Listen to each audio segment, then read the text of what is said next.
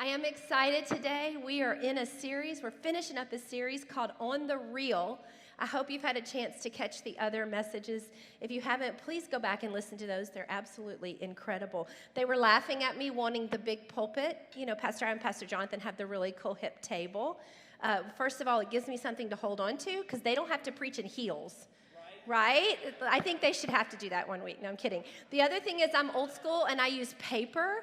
Anybody else? They, they have these fancy iPads and all that. I can't do that. So I have to have something for my paper to sit on. So, but it is, I don't think I've preached, guys, in almost a year. So I need online, you got to clap your hands for me, and you guys have to smile. I have to see teeth and faces because it really helps me make sure that, oh my goodness, did I just say something really dumb and now it's going to be bad. So, but let's open in prayer, shall we? Father, thank you so much for this day. Thank you, thank you, thank you for the beautiful congregation of Hill City that we have the joy of getting to do life with. Father, I pray that you would bless them, bless their journey. And Lord, let this series be eye opening. Lord, let it be reassuring that you use broken people, you use imperfect people. Father, in fact, you delight in it, Lord. And we thank you for this in Jesus' name. Amen. The whole part of this series has reminded us that God loves to use imperfect people. You know, the Bible is not a textbook, it's not a manual, it's a story. It's a, it's a story of, of God's love for us and how much He loves to use us, sometimes despite us. And so it's so many stories of people that weren't perfect. It, and, and, and I love that the Bible doesn't even hide the flaws of many of the people, it just lays it out there. Forever immortalized. That's what we have kids for. I don't have a book that tells all my flaws. I have children, and they remind me often the things I've done over the years quite often, and I don't remember them. I tell them, surely that didn't happen. And they're like, they all three gang up on me, and they're all convinced these things happen, right? But God gives grace to us. He gives grace to you, He gives grace to me that no matter what we mess up, the Lord's always there, right? You can't mess up the call of God on your life to the point that the Lord cannot come through. His grace is there. He's that big of a God. Amen. The scripture that we've been working from is 1 Corinthians 1, verse 27 through 30. And it says this God chooses the foolish things of the world to shame the wise, He chose the weak things of the world to shame the strong. He chose the lowly things of this world and the despised things and the things that are not to nullify the things that are, so that no one may boast before him. Why do we love a good comeback story where the team that nobody thought would win ends up winning? Because that's our, that's our God. He takes the things that everybody says won't work out. That marriage that everybody says that's not going to work. We just we're going to call that now. I give them 2 years. You know what? The Lord says bet Watch what I want to do in their lives. Watch what I want to do through that person, that kid, right? And so we've talked about Noah, we've talked about Moses, Sarah, and David. We talked about their flaws and, and how the Lord used them despite that. Today we're going to skip over to the New Testament and we're going to talk about Peter. Does anybody remember Peter in the Bible? Peter was that guy, right? The one that opened his mouth before he thought the one that was like, bet, I'll do it. You want to do that? I'll do it. He, he would act before he would think, and he would say what everybody else in the room was thinking, but nobody really was going to say it, right? He was that guy. Is anybody else that guy? Yes? Yeah, come on. What I love about this is maybe in the past weeks, everybody was like, I'm not admitting. But when you're that guy, you're like, I am that guy. I am that person. Are you that one that when somebody was like, I dare you to, and before they could finish the sentence, you were gone. The other day, we, we, had, we bought this house and, and it was still really cold outside. The it has an old pool. The pool was still really green.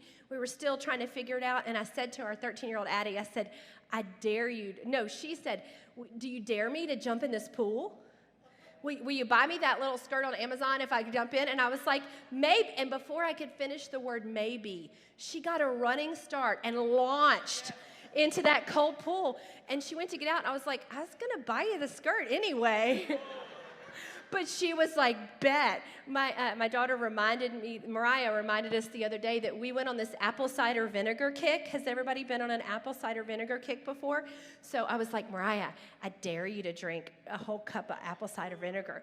And I honestly didn't think she would do it. She was like, bet on, I'm gonna do it. So that typically happens a lot in our family. But yeah, if you were that guy, that was me. I was always ready to pick a fight with somebody literally fight in sixth grade, and then even with words. I was like, bring it on, let's battle. My friend worked at Ryan's Steakhouse. Anybody remember Ryan's Steakhouse?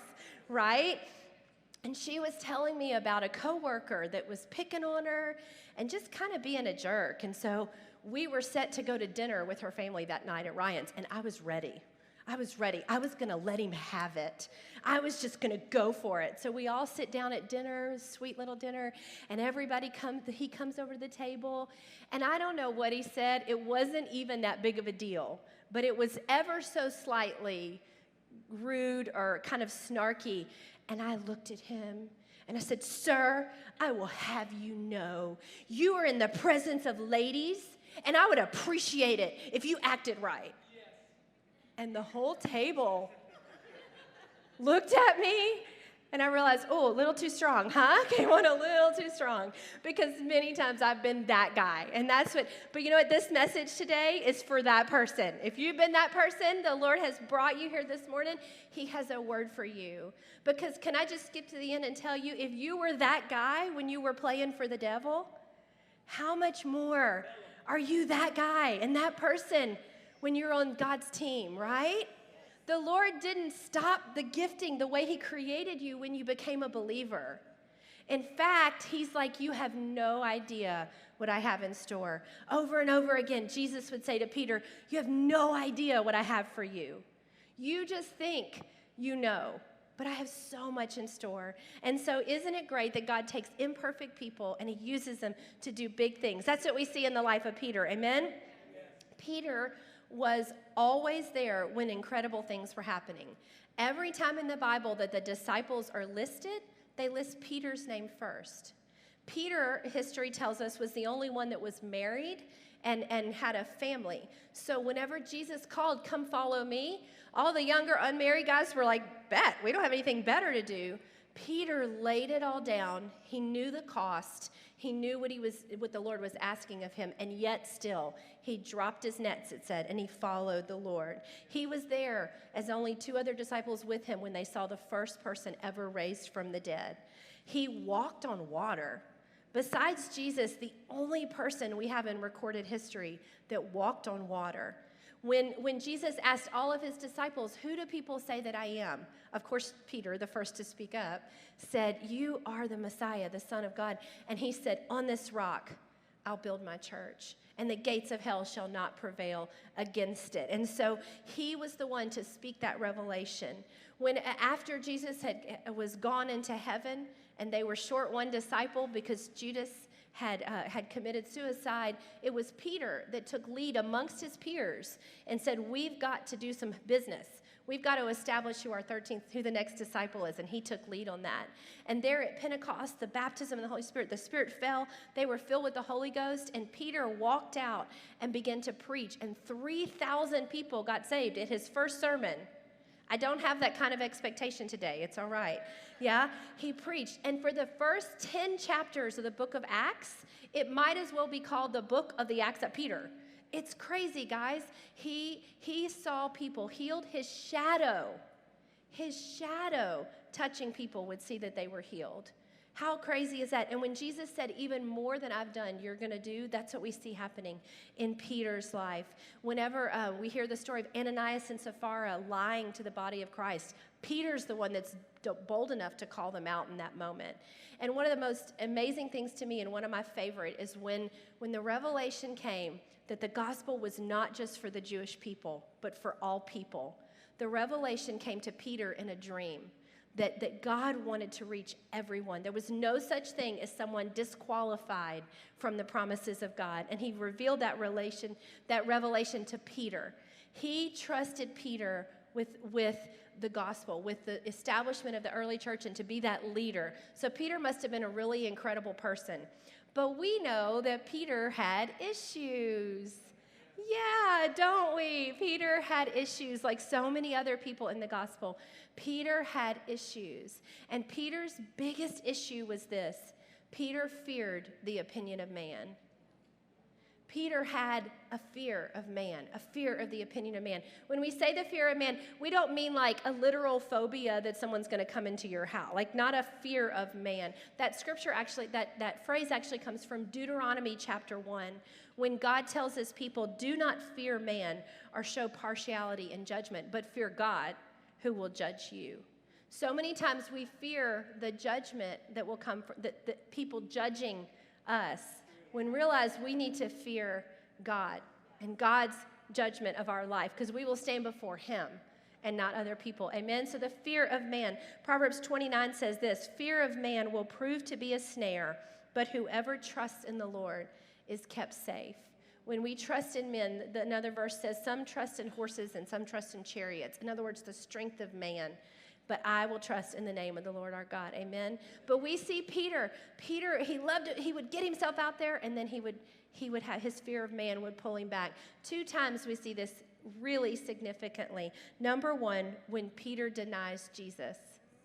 Many of you have heard this story maybe before in Matthew 26, but let me give you a little bit of background. Peter had been with Jesus for three years, living together, walking together, seeing miracles. Not only was he Savior and Lord, but they were close. Can you imagine living with somebody for three years? PA and I were proud of ourselves. We survived eight days together and we still liked each other at the end. That was the greatest part. It was wonderful. But three years, and it's coming to a close, and, and, and they're all gathered together for the Last Supper. And Jesus says, All of you are going to betray me. Well, big mouth Peter, not me. Not me. Everybody else might, but I'm Peter. I'm the first one listed, remember? I'm, I'm Peter. Don't you know that? And Jesus says, All of you. He says, In fact, Peter, you're going to deny me before the rooster even crows three times.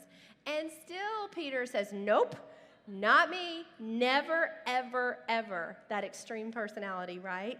And so they have their, their Last Supper together and they go up onto the Mount of Olives. They've been there in the, the middle of Jerusalem, up to the Mount of Olives.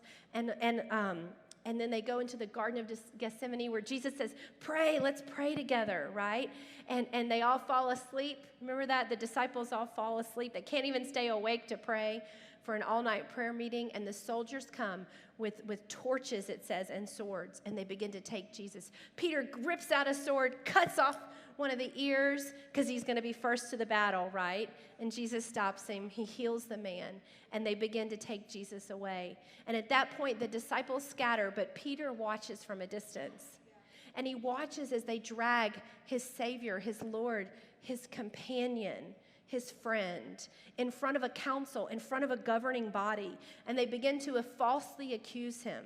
And then not only do they accuse him with words, they begin to beat him. Jesus wasn't just beat once, he was beat multiple times as he walked to the cross, as he took that path to the cross for us. Amen? But Peter watches as Jesus is beat. And all of a sudden, a little girl looks at him and says, Hey, weren't, little girl, weren't you with Jesus? And he goes, Nope. Don't know what you're talking about. Let's look at it. Matthew 26, 69. Now, Peter was sitting out in the courtyard, and a servant girl came to him. You also were with Jesus of Galilee, she said, but he denied it before them all. I don't know what you're talking about, he said.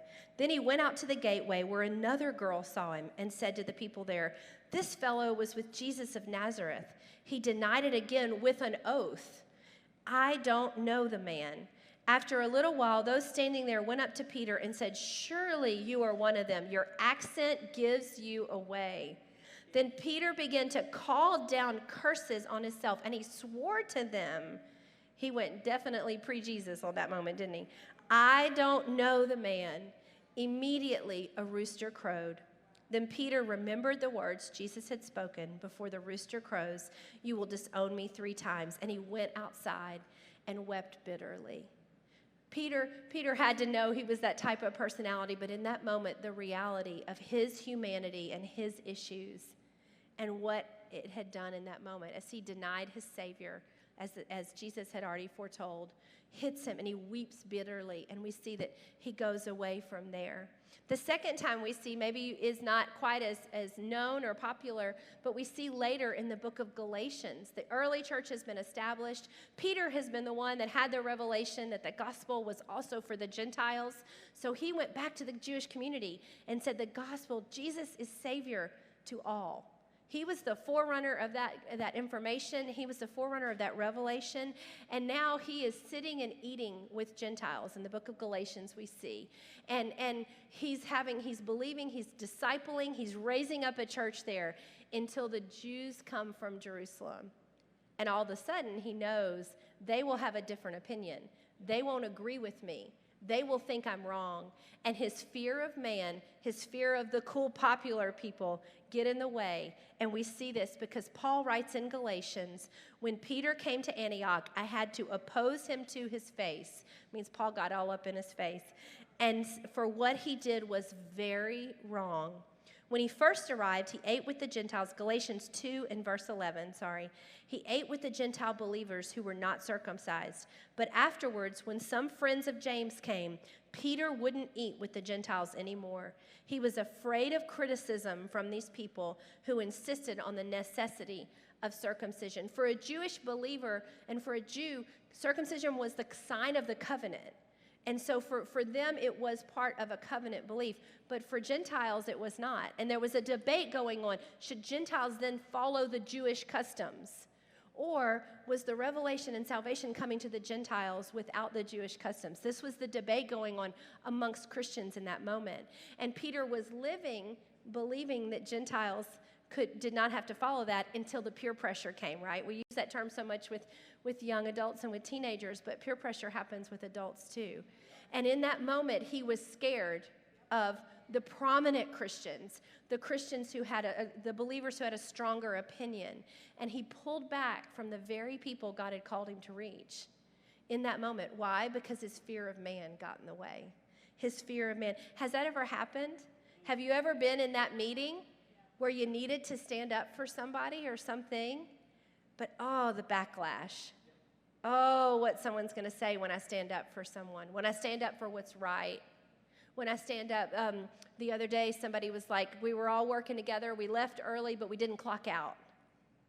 Are you going to be the one who takes that stand, or are you going to fear the backlash?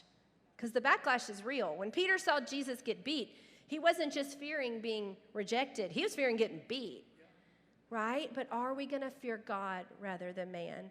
And so that conflict, excuse me, kept Peter silent, and Paul had to come in and he had to rebuke him. I remember a time for me um, being on city council when um, it was time to take a stand for something. There was a development going in, and people, some people were just concerned, and some people were outright against it. And they were against that they felt like it would bring a certain type of people with this development.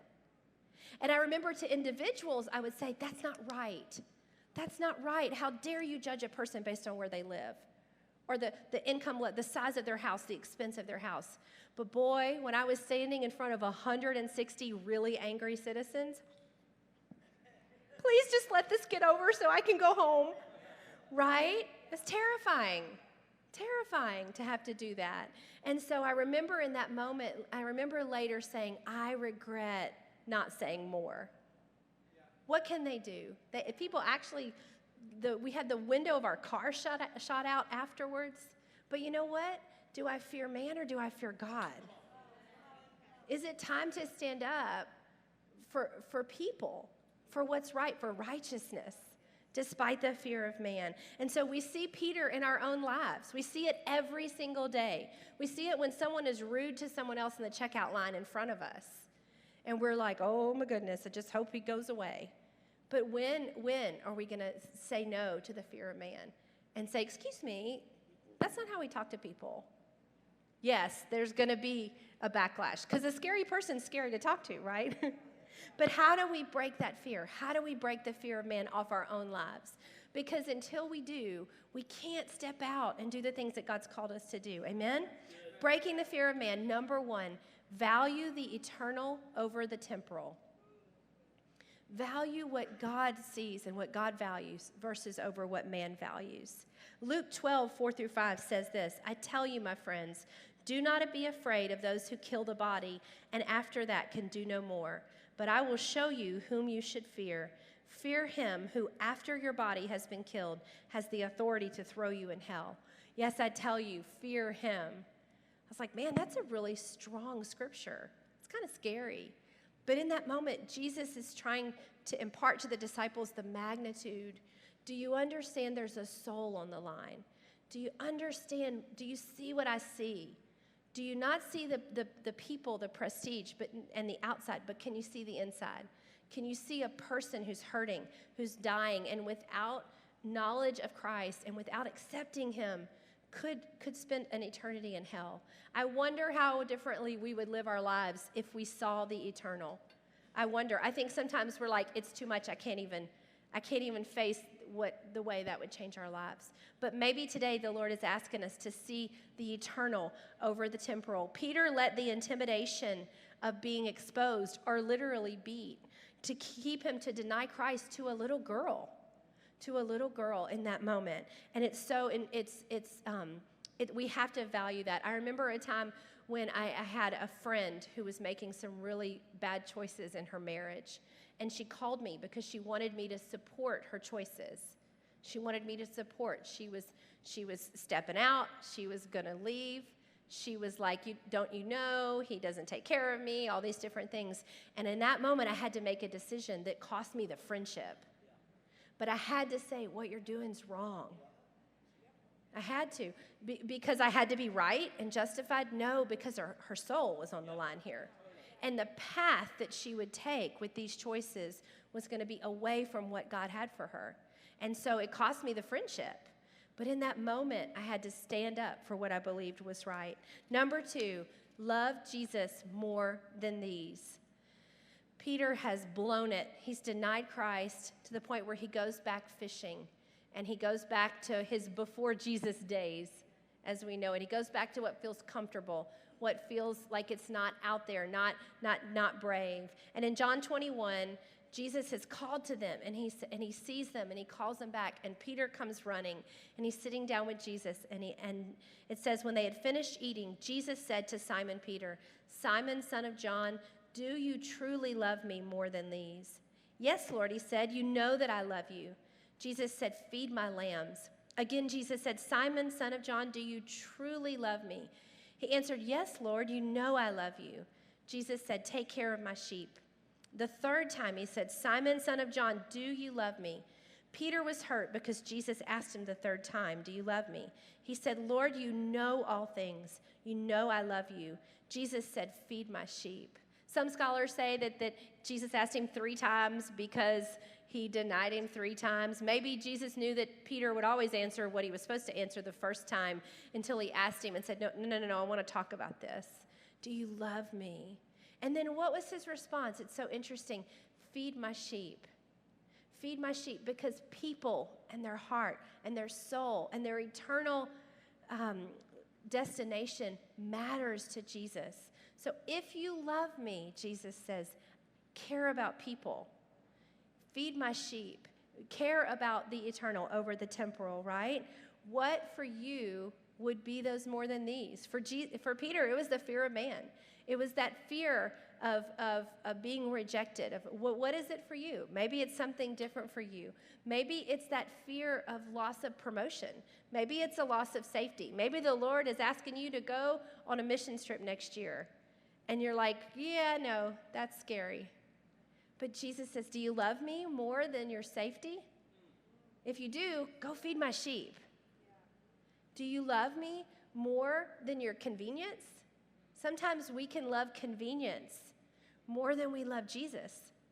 I am so grateful and I was so overwhelmed this morning to know that everybody sitting here, everybody online, you made a series of choices to come this morning.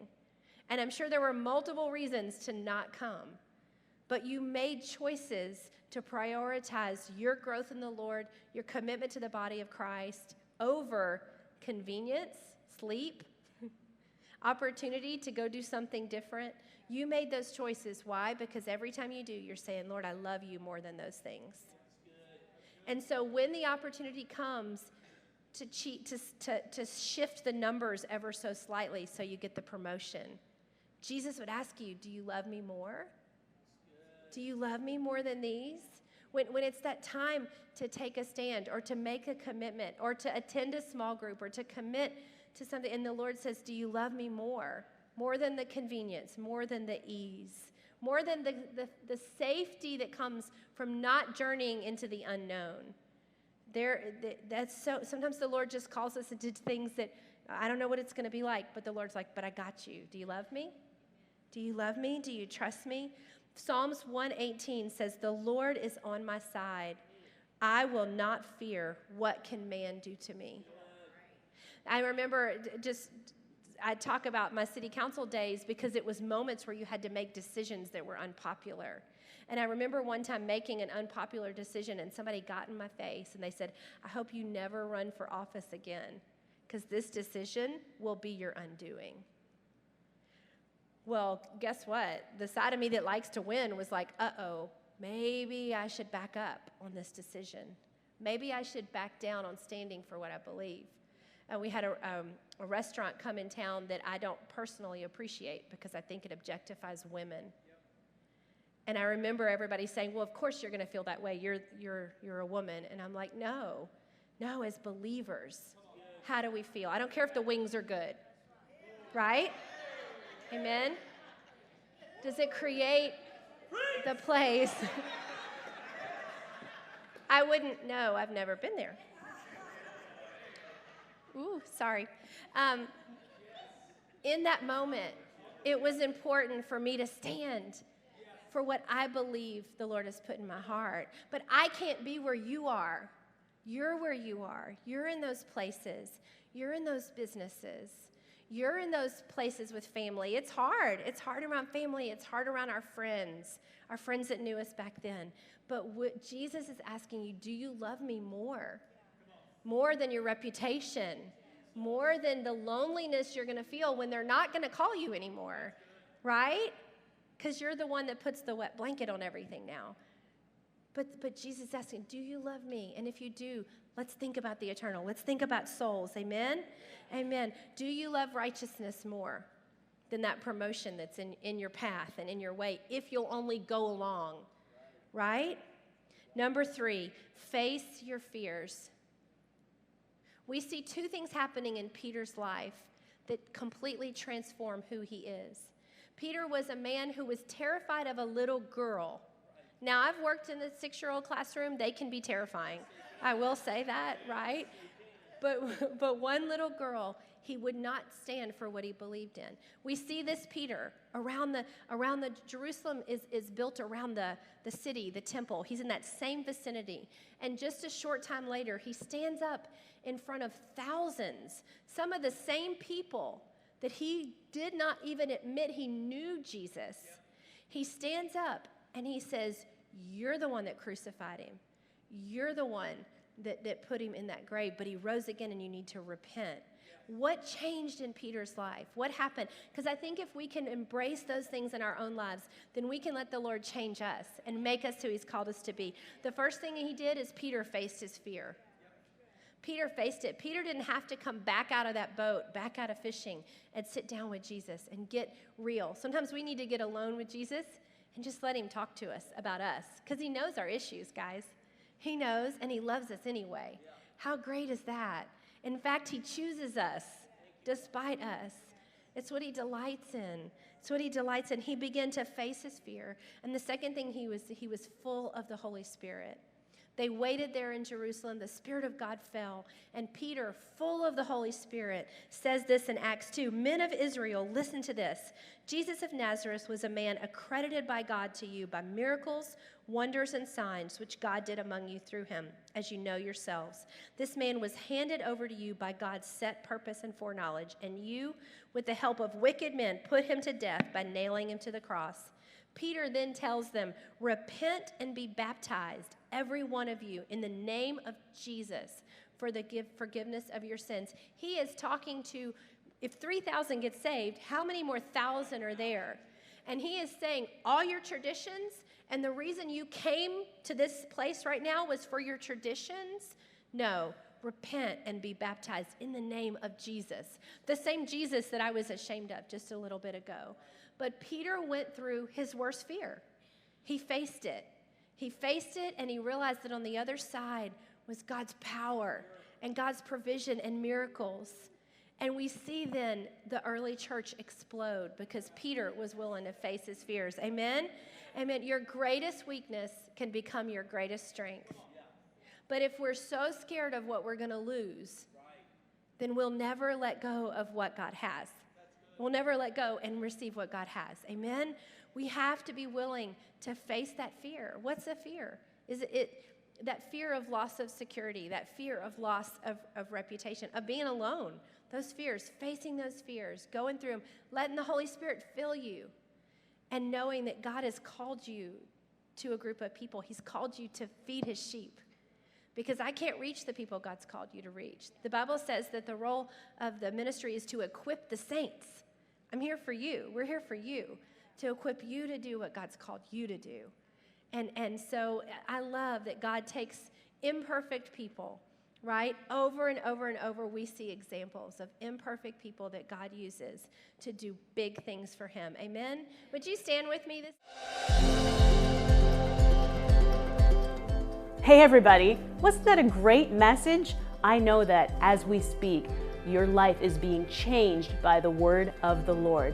So here's what I want you to do take some time to think about it, consider it, pray, and ask the Lord how you can apply it to your life today and this week. And maybe there's something that He's asking you to change or do differently in your life. So let's not let this be something that we just watch and then walk away like nothing happened. We're so grateful to be able to hear the word of the Lord. You weren't here in person today, but you're here with us online, and that matters.